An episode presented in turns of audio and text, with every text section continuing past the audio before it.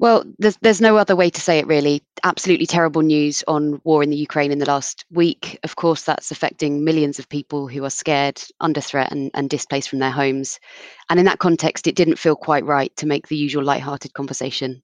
Yeah, what can we say? What an awful week, really. So we just wanted to give a little space to acknowledge the human elements here and just what a really awful time this is really right now for millions of Ukrainians and millions of other people around the world directly and indirectly impacted and, and, and worried. Obviously, there is a markets and investing element to a lot of this, especially with sanctions and that sort of thing. But I am finding a lot of the pieces out right now look awfully tone deaf in jumping straight to talking about market impacts or just not alluding to it at all avoiding the issue completely or doing it in a way that just fails to be human about it. Yeah, I've noticed that too. I mean, one thing I've found myself doing is just absolutely diving into the headlines far too much, getting really deep into it and getting a little bit sort of overwhelmed by it all, and then just sort of grabbing the nearest piece of work that I can do to actually kind of something that I can usefully do. And I imagine a lot of listeners feel a little bit similar. And my one observation would be I don't think it's that productive for anyone to be sort of totally immersed in headlines every minute. So my one tip would be to try and take a little bit of a break away from the headlines. Yeah. And of course we can't really add any value to the interpretation of the situation. So so we won't dwell further than that.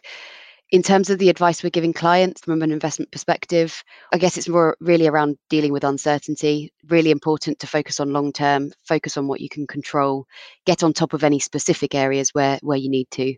But before all of that, of course, acknowledging the the awfulness of the human element and the helplessness and uncertainty a lot of us will be feeling. Yeah, and I suppose just to add to a couple of specific recommendations on sort of on personal level, yeah, things we can all do, of course, is donate to relevant charities. A couple of examples there: Red Cross and UNICEF, both running specific Ukraine appeals, and of course they're set up so they're eligible for UK gift aid put links to those in the show notes. Uh, and you can also write to your MP, like I did this week, to sort of show your support for, for Ukraine and various actions they might take. And I'll put a template for that in the notes.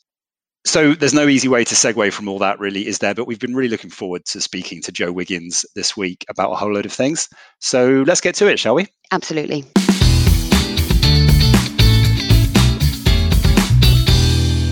Welcome to Investment Uncut. In Investment Uncut, we cut through the noise when it comes to investing we're digging deeper to try and bring clarity to your investment decisions. I'm Dan Mikulskis. And I'm Mary Spencer. Investment Uncut is brought to you by the investment team at LCP. LCP provide investment advice to some of the largest institutional investors in the UK, including pension funds, wealth managers, and sovereign funds. Find out more at lcp.uk.com. Hi, everyone. This week, delighted to be joined by investment author and director of liquid markets at St. James's Place, Joe Wiggins. Joe, welcome to the show. Thanks very much. Pleasure to be here. Welcome, Joe. Before we kick off, could you give the listeners a sense of, I suppose, both your role at St James's Place and also where they can find your stuff when you blog and author various pieces? Yeah, of course. I changed jobs relatively recently. So, until July last year, I was at Aberdeen for seven years, where I was head of portfolio management in the multi manager area. I ran a range of multi asset fund of funds. That role encompassed strategic asset allocation all the way through to fund selection, Last July, I joined SJP, the wealth manager, where I'm director of liquid markets. So responsible for a team of 15 carrying out research and, and recommendations on equity and fixed income strategies. So the, the, purpose, I think, of my current role is really to create an environment where the team can make good long-term investment decisions at a very broad level. I've also been writing and blogging about behavioural finance and behavioural investing topics for the last four or five years. So I did a master's LSE in behavioural science. And then following that, I started to write about behavioural science and how it applies to investments. And you can find my semi regular blog posts at behaviouralinvestment.com. Brilliant. And we'll link to that in the show notes. Thank you very much. It's a nice URL to get hold of as well. I'm a big fan of your blog and often find you're writing stuff that just kind of no one else is. Reading your blogs gave us plenty of material to sort of prep for this conversation. So, really looking forward to getting into that. Just before we do, why don't you tell us one thing we should know about you that we wouldn't find on your CV? I always dread these questions because I think that my life is much more boring than other people when I answer these questions. So what should I go for? I once played and scored a goal at Villa Park. So that's a home of Aston Villa Football Club. And that was the absolute pinnacle of my sporting career. I'm now living vicariously through my children. so is that the team that you support? It's not actually. It was an industry event earlier in my career. These things don't really happen anymore when the company got taken to a football tournament at Villa Park and we played there, which was an amazing experience for someone of my limited ability. And what was it? You sort of lobbed the keeper from the halfway line or something, or was it more kind I of think just it was- nudging it in? Overhead kick from the halfway line, as I remember it. Yeah, yeah, sounds about right. the only way to do it. Pre-social media days, is there any footage to back this up, or is it just? Unfortunately, there is no footage. There's no evidence. No evidence that that ever happened. Probably the best bicycle kick in the world, then. Absolutely. Absolutely. And how does it feel standing and playing on a pitch, a professional football pitch, versus sitting in the stands and watching it from there? Does it feel bigger, smaller? It's definitely quite stark. It just makes you realise kind of the pressure and the atmosphere and how that might affect your behaviour. Obviously, the, the stadium was empty because nobody knew I was playing, so they didn't turn up. You can only imagine what it was like with 40,000 people there. Absolutely. Wow, what an experience. Great. So, Joe, one area we thought we'd kick off with maybe, I mean, you wrote a blog recently talking about macro risks and how investors should sort of think about macro risks. Obviously, something that will be on the minds of a lot of investors right now, obviously, as well as the sort of awful sort of humanitarian side of what's going on, but specifically focusing on the investment piece. Give us some background on how you think investors should sort of think about macro risks. I think first of all, it's important to say with an issue like Ukraine that we should all worry a huge amount about the human cost and its tragedy and people's tragedy. So we shouldn't escape that. First and foremost, the human element matters more than our investment returns. But thinking more broadly about investment, any type of macro event risk, we tend to behaviorally worry far too much about macro events. As we know, the history of equity market returns is littered with events that we were worried about that did come to pass and didn't come to pass. And they've still delivered solid returns through those. So I always think the main risk to investors is not the events themselves generally, it's our reaction to those events and the decisions we make because of how we feel about those events. And it's really hard to ignore them because they're so salient and available to us. We can't escape them. And also sometimes they do matter. So there will be events that occur in the future that lead to very dramatic share price falls. There will always be events that cause that. But that's the nature of equity investing. It's really difficult, if not impossible, to predict those in advance. So because sometimes they matter, we feel like we always have to act when these macro events come to pass and grab our attention. But I think there's two reasons why we should try to ignore them. One, generally, they're just far too complex to predict. We're terrible about making forecasts for very simple events, let alone events that are chaotic and complex and, and subject to huge uncertainty. So we will be wrong an awful lot if we try and predict such events. And we just don't know also how markets to react will react. So it's one thing saying I can predict the outcome from an economic perspective or political perspective. Then you need to know how markets will react to that. So we don't need to get our macro forecast right. We need to understand and predict what the aggregate behavior of investors will be, which is just incredibly difficult. You think about 2016 is a great example of this, where you had Brexit and you had the US election where Trump was elected. And in both those cases, the general consensus was wrong about the result of the votes or elections and wrong about the market reaction to those things. Just incredibly difficult to do well. And it's so circular as well, isn't it? Because the first comments that you were making just then about the sort of macro is trying not to react before you know the sort of, I guess, the clear picture. And so you're not reacting in the moment. But of course, the reason markets move is because millions of people do react in that moment. And so predicting how those people who are not necessarily thinking rationally about investing are going to react is nigh on impossible. Absolutely. And the second part is all about that second order thinking or reflexivity. How will investors react to this news? How are they positioned? And we're not anticipating how investors might rationally react to the news. It's how they might irrationally react to a certain set of news. So it's incredibly difficult to do well and to think that we can consistently get those decisions right. And at times we might be lucky and make some good calls. Another really good example of this is early 2020 around COVID. I'm pretty sure at the start of that year, if someone had shown me in advance the economic data for the year ahead, which was clearly significantly worse than anyone had ever seen in their lifetime, and charts were no longer valid because the scale was no longer appropriate, you would have made some quite drastic investment decisions, risk off decisions, and been entirely wrong over the course of the year. These things are just too complicated and too complex for us to make large decisions with confidence about. I think Mary and I are nodding along here, and I'm sure a lot of listeners are as well. But I guess the question on my mind is why does so many presentations in our industry start with sort of macro update or macro forecast? Or why is so much time and effort get invested in this area given that? I think it's this circular relationship between the industry communicates around this stuff and then people feel they need to see it. So it becomes like the, the default response is something's happening, you have to act. Investors require their asset manager to have an opinion on it. Asset managers know they have to have an opinion, otherwise, investors will think that they're disregarding major risks and issues. So it becomes this self fulfilling prophecy.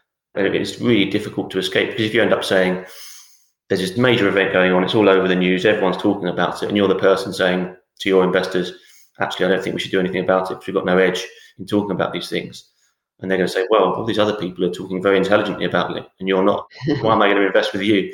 It's a really difficult situation and one we find it difficult to escape. But generally speaking, we, we talk far too much about these macro events than our behavior and how we make good decisions through time. It's much more interesting as well. Talking about doing nothing in investor behavior is generally quite dull compared to more exciting macro related issues, whatever they may be.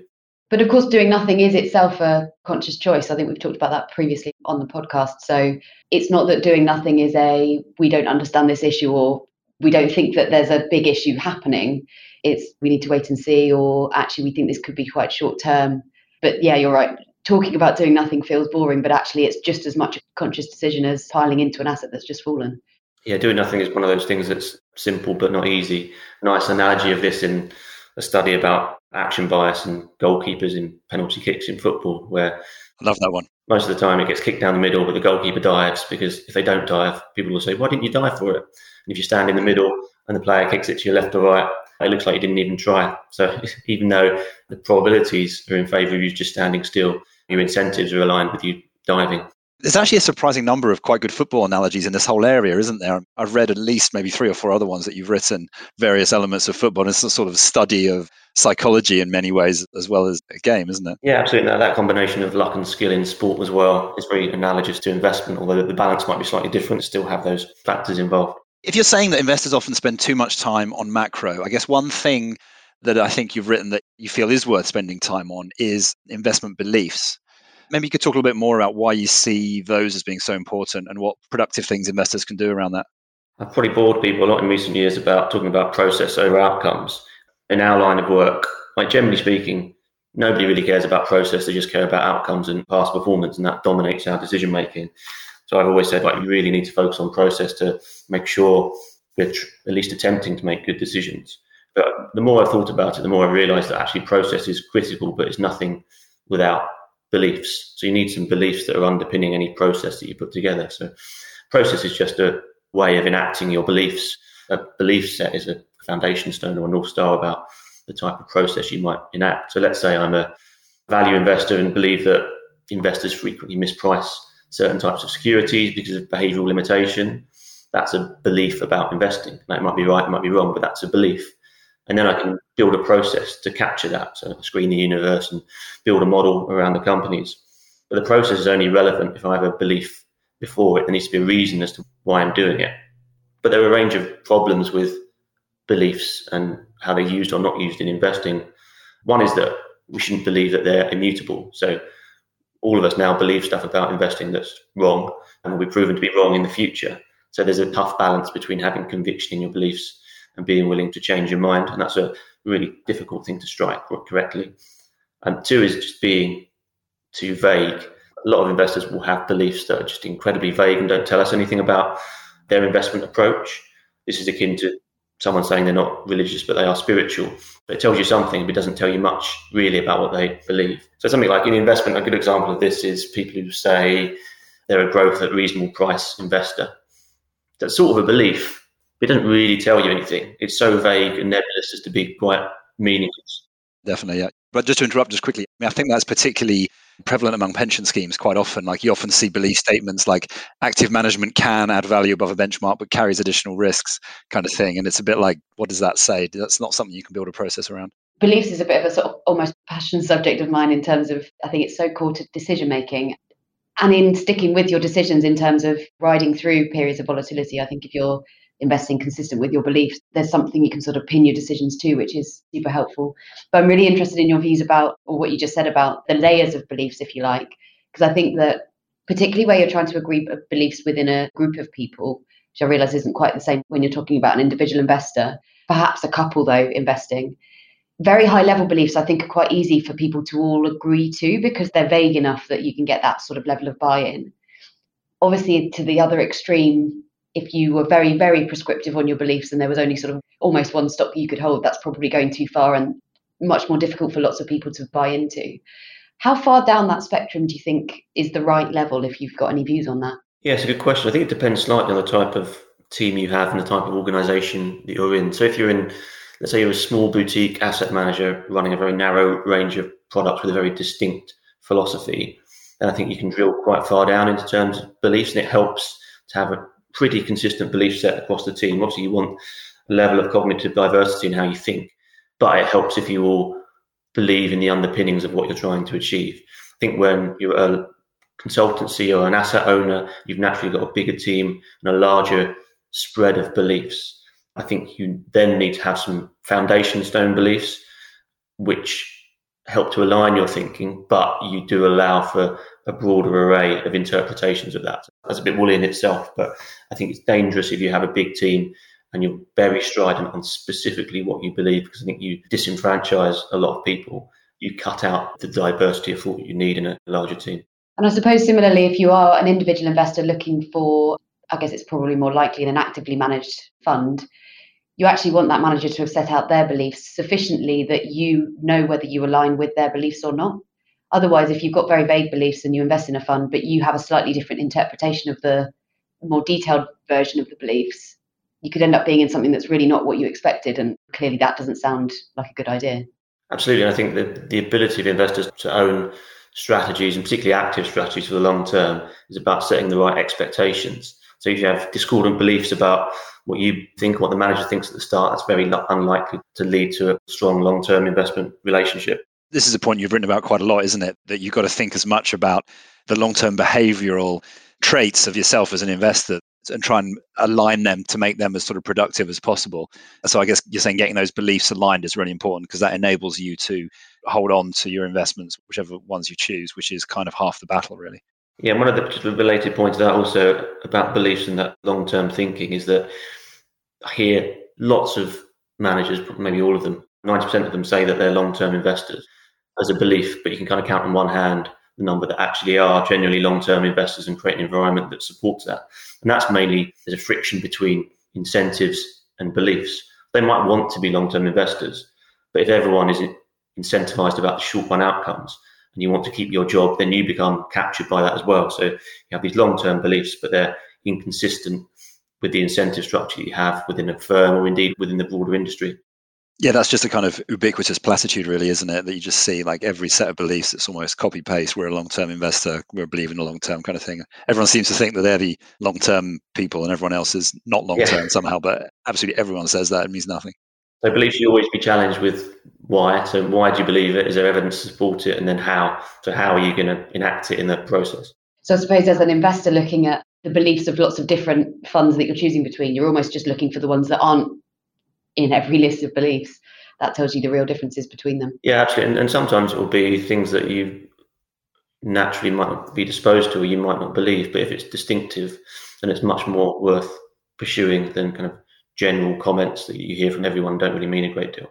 Yes, it's almost like you're looking out for stuff where a manager or an investor is actually getting off the fence with a belief and stating a belief where the opposite belief would actually also be a valid thing to say. Whereas quite often the beliefs are kind of just truisms, like we believe that for every return there's a risk or something, which you wouldn't have something that was the other side of that. Whereas you can articulate other ones where you could genuinely have the other side of it as well. Yeah, absolutely. Joe, you said when you first started speaking about beliefs, you were talking about the sort of process in terms of decision making. And I wonder if we can sort of turn a bit to decision making now, and particularly your insights in terms of behavioral issues with decision making. I mean, do you have any sort of initial thoughts on? I know you've looked at this a lot, the behavioral challenges with decision making and how those all sort of set out.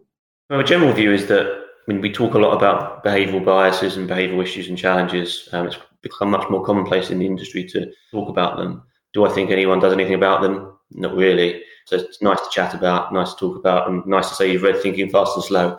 But seeing them applied is difficult and rare, and it's really not easy to do. It's not that people are kind of missing an open goal here, but you have to really try if you want to apply them. If you think about the industry structure, it is a breeding ground for our worst behavioural traits.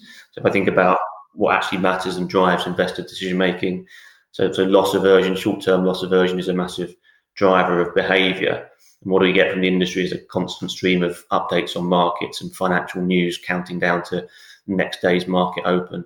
And outcome bias, another kind of chronic problem in investing, particularly fund investing. So the obsession with past performance, despite the fact that we know that strong past performance generally a prelude to weaker future returns and vice versa. And as you talk about a lot on the podcast, stories as well. Stories drive our behavior probably more than anything else. And financial markets are a story generating machine, just narratives spewing out left, right, and centre, kind of to divert our behaviour. And the other point is is behavioural, but I suppose more related back to classical economics as well. It's Just the incentive structure is not well aligned with being a sensible long term investor. All of these issues come into this melting pot, which makes it really challenging to make good decisions in that environment. It is incredibly tough. And the general view is that someone who is engaged with markets on a daily basis has got a much tougher challenge than someone who, for whatever reason, is just not engaged with markets. On the proviso, they've got some sensible investments in place, and that lack of engagement means you don't have the same level of behavioural challenge. You were writing about this recently, weren't you? This idea that things like low cost, transparency, control might sound like good things and usually thought of to be good things, but can be just awful from a behavioral perspective because you constantly change the funds you're in, the investments you're in, you're checking it every five minutes, all that sort of stuff gives you a negative behavioral environment around you. I was on the train going up to the London office last week and there was an advert I saw, which was some type of investment platform offering your first £500 share trade for free. I was just looking at it thinking, I mean, that's going to be disastrous. It was just like a, it was like a gambling advert trying to hook you in with the first free bet. Nothing to do with good investment outcomes, but everything to do with our ability to access investments easily, have transparency, and have optically low cost. So those types of behavioural challenges for investors are greater than they've ever been. We really need to be a bit more forthright in how to deal with and manage those. So it feels, Joe, as if you think about the theoretical way of solving a problem, you start with sort of education and understanding the problem, and then you move through to the solution. So it feels like, from what you said, education isn't necessarily a problem now. It's well enough versed in the industry. There's enough books that are fairly accessible for non experts to understand the issue. What's then the apart from the fact that it's just really hard, maybe that is the main barrier. What do you think are the other barriers to taking good action? If people understand the problem, why are they not then walking the walk? Again, partly comes back to the incentives, and certainly within the industry, the incentives are for asset managers to generate flows, in many cases to please shareholders over relatively short time horizons. And you do that by caring about short term performance. So you want to drive money into things that are performing well over the short term. You fire managers that are underperforming because you've got those short term incentives that you have to meet. I think there are investment firm structures that are more suited to long term investing without the same incentive alignment problems. But I think there's also just this inherent friction between we hear these behavioral lessons, but when you're living through situations, when you're checking your portfolio every day, when there's a macro event going on, it's really, really easy to throw those out of the window. So unless you've got a plan in place for how you deal with those things, you just get captured by emotion and how you feel about something. And when we have stressed or panic situation, our time horizon collapses pretty swiftly. So you go from a 20 year horizon to a 20 minute time horizon. So everything changes in that moment when it's all about gut feel, it's all about system one thinking, not longer term deliberate thinking. So there's that emotional piece as well about how much we engage with markets. But we do, generally speaking, although we are aware of behavioural issues, I don't think many people sit down and plan how are we're going to deal with these behavioural issues and what steps can we put in place to become better investors. Groupthink aside, because groupthink is another challenge of groups making decisions, at least if you've got a group making a decision and having to come to that decision together, some of those biases maybe are slightly reduced in a sense. Because if you think about that sort of 20 second reaction or 20 minute reaction, if you have to voice it out loud to someone, even if it's one other person, and explain why you think that reaction is the one to take, they might have the same view as you and you've not massively mitigated your risk there. But sometimes saying things out loud feel different, don't they, to thinking it in your head. And when you've got an app on your phone and you can just make the switch and it's only you that's deciding, no one's there to listen or to hear you say out loud. I mean, friction is a really useful thing for long term investors. And friction is one of those things where everyone wants to remove friction from every decision we make. But investing is generally a bad thing. And I have this split relationship with committees that obviously when you're working somewhere and you have to go to another committee, think, oh, not another committee. but actually, from a long term investment perspective, the right type of committee puts the right type of friction and challenge in place that means you can make sensible long term decisions and avoid making hot state decisions that you might make if it was just you sitting there looking at a screen. So friction in investing can sometimes be quite useful if it's applied correctly. Have you seen examples, Joe, of organizations or people who've done a real sort of behavioral audit, if you like, of their investing environment in a sort of methodical way to try and identify all the ways that could be affected? It tends to be quite piecemeal. So I've never seen anything that's comprehensive across the piece. What I've found, and one of the problems is there's the behavioral ideal and there's the reality of the day to day and the reality of the incentives that you face and the requirements of your clients as well. And you have a variety of pressures on you, which means you probably can't be as behaviorally pure as you, you might be. Something I found useful and I think is a good behavioral tool is a pre-mortem. So this is like Gary Klein's idea that this is widely misused as a tool.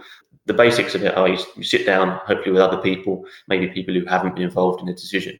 Everyone individually imagines that you've made this decision, and in two or three years' time, it's been a total failure. And you write down all the reasons why it's been a disaster. So it's quite useful because it highlights, and this is not a risk assessment, it's very different to a risk assessment. It's highlighting reasons why something has been a failure. Both you get different viewpoints from different people. It tends to be less hierarchical because you're emboldening people to tell me why it's failed. So it's quite effective. And also it sets expectations correctly before you make a decision. So if you're thinking about things that could go badly wrong, it's quite helpful in when you go through difficult periods within an investment. If you look back at something like a pre-mortem and think, was this something we considered? Was this something we thought about when we were making that decision? So that's quite a nice behavioural tool. And I think one of the other just common behavioural management features, of particularly fund investing, which I'm not sure is deliberate from a behavioural perspective or not, It's just blending managers with different styles. So combining managers alongside each other who run money in different ways. It's talked about generally from diversification, additional return sources, but it's also it's a behavioural trick in that if you blend well, then when one manager is going through a difficult period, it's likely that another manager might be enjoying a, more, a better period. So it's more likely you'll sit through the difficult performance from the struggling manager than it is if you're just holding one manager that's going through their inevitable bad three year spell when you feel all sorts of pressure to sell it. So that's quite a useful behavioural trick that people maybe unknowingly use to make themselves more likely to be long term investors.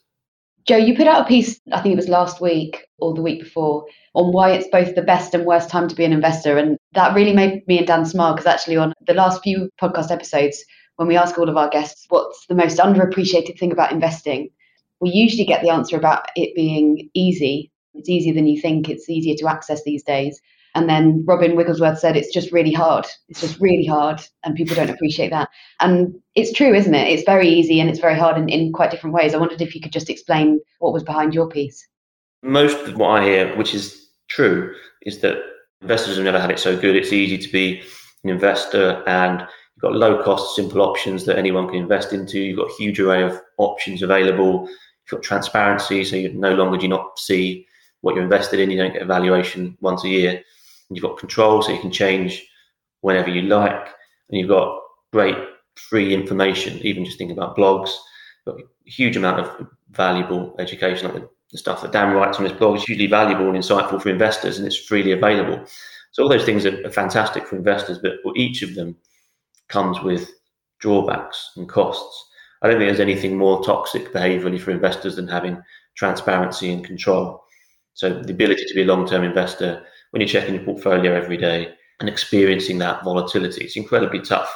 So the more we engage with our investments, I think the more likely we are to make poor short-term decisions. And on the information point, there's lots of great information out there. There's also a torrent of absolute nonsense, which you have to deal with, and people will read. There's lots of investing heroes on Twitter showing off all sorts of trading charts about how successful they are. And it's really easy to be distracted and your head turned by that when you know some people saying long term approach, don't do too much, compounding, other people saying I've invested in XYZ stock, look at these charts, I've made a fortune. It's really easy to be distracted. So all of these benefits, there are behavioral costs, and some of those behavioral costs I think outweigh the benefits. And we can only really benefit from those advantages that we've seen in recent years if we make an attempt to control the behavioral limitations of them. one of the points you made that I thought was really interesting, I hadn't thought about it loads before, was the idea of choice actually being a bad thing because you kind of get FOMO basically that there are so many funds, you're never invested in the one that's doing the best at any given time. I sort of feel that a bit because I kind of feel like over my career, there's been this big change from investors holding portfolios of stocks to holding portfolios of funds. Like it'd be quite common now for individual investors and pension funds, institutions to hold 10, 15, 20 different funds. And that is quite tricky from a behavioral perspective because there's always someone underperforming, always someone you can change for another manager, isn't there? There's always a new fund coming out, someone doing really well. That choice is actually, yeah, is a bad thing. Absolutely. It can be paralyzing at times when you're trying to make the choice, or it can lead to overactivity when you're always flitting between the latest staff or manager because your manager's underperforming, there's something better available, and you can move to it easily. There's no friction involved in you moving from your underperforming manager or your adequately performing manager to one who's currently shooting the lights out. Makes choice problematic. So it's much more likely that through time we're going to be disappointed because we've got so much choice we didn't quite pick the best thing. The other thing is complexity, which I know you've also helpfully written about not long ago. And as soon as you're thinking about all of these options that you've got, and you get FOMO when you try and explore lots of different options, and then you're working out how do I split my money between all these different options and how do I maintain it over time, that just feels painful to me. But I guess people are going down that route, aren't they? I find complexity in investing fascinating, particularly the amount of people who are willing to invest in things they do not understand and cannot possibly fathom how it works. I was reading about the fund that's being accused of being a, fraud. So is it Infinity Q? Incredibly complex fund. And aside from what malfeasance may or may not have gone on, why would you buy something when you've got no idea how it's making money? You've got no frame of reference about how it generates returns. And I can understand, I know exactly why asset managers do it because they can charge more for it and they can differentiate themselves and it can't be as easily commoditized.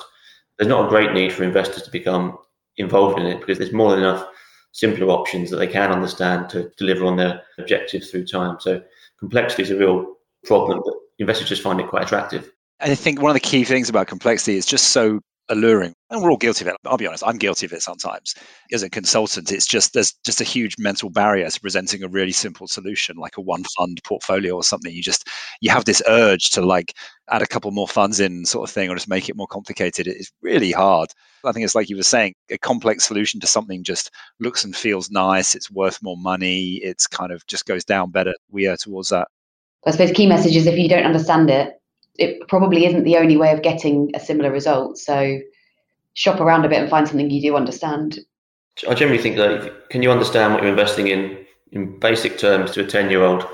If you can't do that, you should be pretty worried about what. With an equity or a bond, you can explain the basics quite well. If you go into a very complex, levered, um, derivative laden strategy, becomes much more difficult and also really hard to hold on to for the long term if you just don't understand what's happening or why it's happening we probably need more people pushing back against complexity, don't we? Because I just don't think you see it often enough. Because there's there's almost this kind of shared belief in complexity or shared kind of almost like an omerta around it. It's like don't call it out enough. It's, it's hard to call things out, but I suppose people ought to be more empowered to say that looks too complex. Couldn't you do a simpler version of it? The problem with that is it makes you look like you don't understand it. so you get don't worry about your complaints. You just don't understand it, and we do.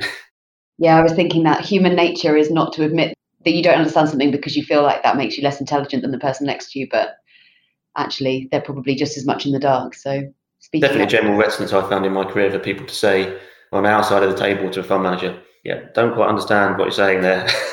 There's much more willingness to kind of, yeah, I understand that, I get this. Absolutely. We're drawing towards the end of this episode. Really keen to know what you're most sort of looking out for over the next 12 months. I suppose a couple of things. One, investment related one, not we'll start with the non investment thing, just behaviourally. As we I think come out of the latest wave of COVID uh, and life returns something towards more like normality, interested to see what behavioural norms stick and what don't stick, and the changes we've had in our lives over the last or two years really. So wearing masks, working from home, what of those will become commonplace and which of those will be abandoned I think I'm getting the answer to that when I go on the train. There's very few people are wearing masks anymore. that, that, doesn't feel like a norm, at least at the moment, going to stick. It's interesting to observe how much structural changes there is because of what we've experienced over the last couple of years. My kind of gut feel is that if things are perceived to be an, inc- an obvious inconvenience to them, then they'll probably be dropped. If there is a perceived advantage, they might persist more. So I think the the working from home, working from the office split hopefully it's more of a structural change to what we were before.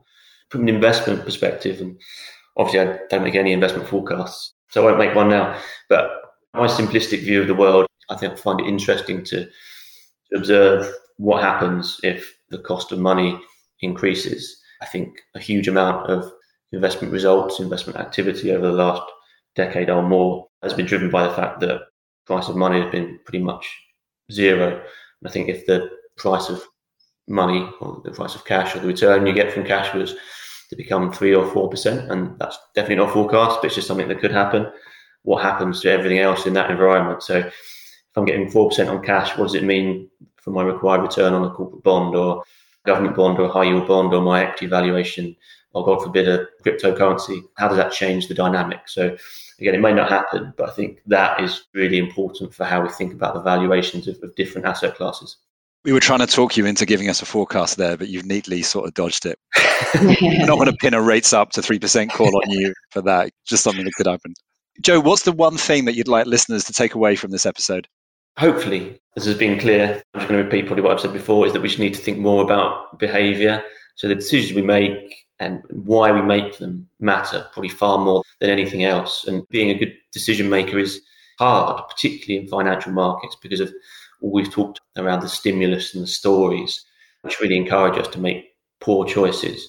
So we need to plan how we're going to deal with those behavioral challenges that we're going to face. And that's the most important part to being a good long term investor is just having that plan in place and understanding how we're going to deal with those behavioral issues. I sort of teed you up for this when when I spoke earlier, but what do you think is the most underappreciated thing about investing? Going back to what we spoke, doing nothing is just incredibly powerful. It's not lazy or negligent. It's an active decision. So on the proviso, we do sensible things at the start of our investment journey. Then, then doing nothing is a real skill and an advantage. And we place far too much value on activity, and the industry does perpetuate that with the noise it creates. And investing is unlike many activities in that you can do better than very busy and intelligent people by doing very little. And probably need to appreciate that a bit more. That's a great message. Yeah, it's great, isn't it? Yeah, so underappreciated there. Joe, what kind of stuff are you reading or listening to? Any recommendations for us for books and podcasts, etc.? So, podcast I've been listening to Think with Pinker on BBC. So Steven Pinker's podcast series about thinking and decision making, and he's got often an incredible contact book. So he's had Charlie Munger on there, Philip Tetlock, Daniel Kahneman as guests, talking about different aspects of decision making and thinking. They're only the 30 minute chunks as well, so very digestible as people are returning to the commute. That's been a favourite at the moment. A book I've been reading recently is called Framers by Kenneth Cukier, I think it's pronounced, and a couple of other guys. And they also wrote a book called Big Data. So this is about how the frame for mental models that we use influence our decision making and our worldview. It's particularly relevant at the moment. It seems like we're in such a binary world where every event is viewed through a particular lens based on your political leaning or affiliation. So there's no middle ground in the opinions we hold.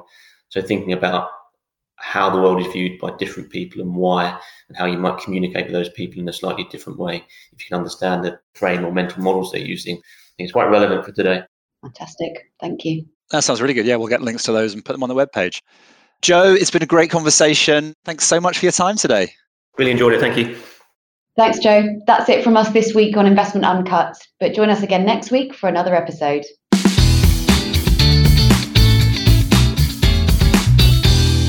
Our podcast is for information and marketing purposes only and does not constitute any form of investment or financial advice. For more information, please refer to our marketing privacy policy on the LCP website.